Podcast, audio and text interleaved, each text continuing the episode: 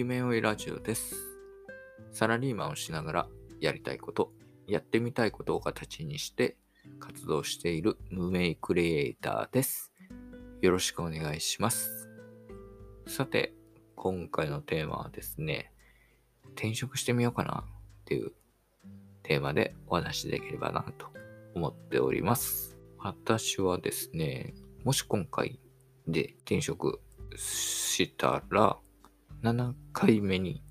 なります。で、皆さんの周りにも転職したことがない方や数回転職された方もいらっしゃると思うんですけど、ふと転職しようかなって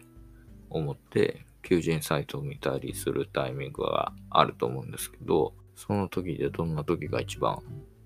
多いですか？例えば、まあ、怒られた時とか、まあ、クレームが来た時とか、なんか仕事がうまくいってないなっていう感じとか、があの人と合わないよなとか、まあ、人間関係もあると思いますけど、まあ、そういう経験も私もいろいろさせていただいたんですけど、まあ、それでスパッてやめて、次行こうみたいな感じが多かったんですけど、まあ、今回はですね、なんか若干ちょっと今までのパターンとなんか違うくって、まあ、特に何ですか？人間関係が悪くはないですし、特に仕事も、まあ、こなせてる方だと思いますし、なんでこう、ふと転職しようかなって思って今、振り返りながらお話してるんですけど、や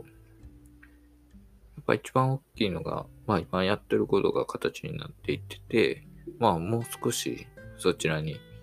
舵を切れる時間を費やしたいなっていうのが多分一番大きいのと、まあそこの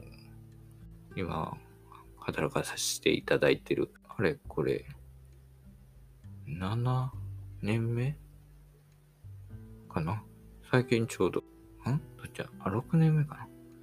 ?6 年目になって、で、まあ、やりきった感の方が少し強まってきたかなっていうのもあって。で、まあそういう話を、なんかちょっと自分の中でむにゃむにゃってしてたんで、まあ上司に相談させていただいて、で、そのまま、まあ数日後、役員の方、まあ少しお偉い様とお話しさせていただいて、まあ私が思ってるこういう案、まあ働き方といいますか、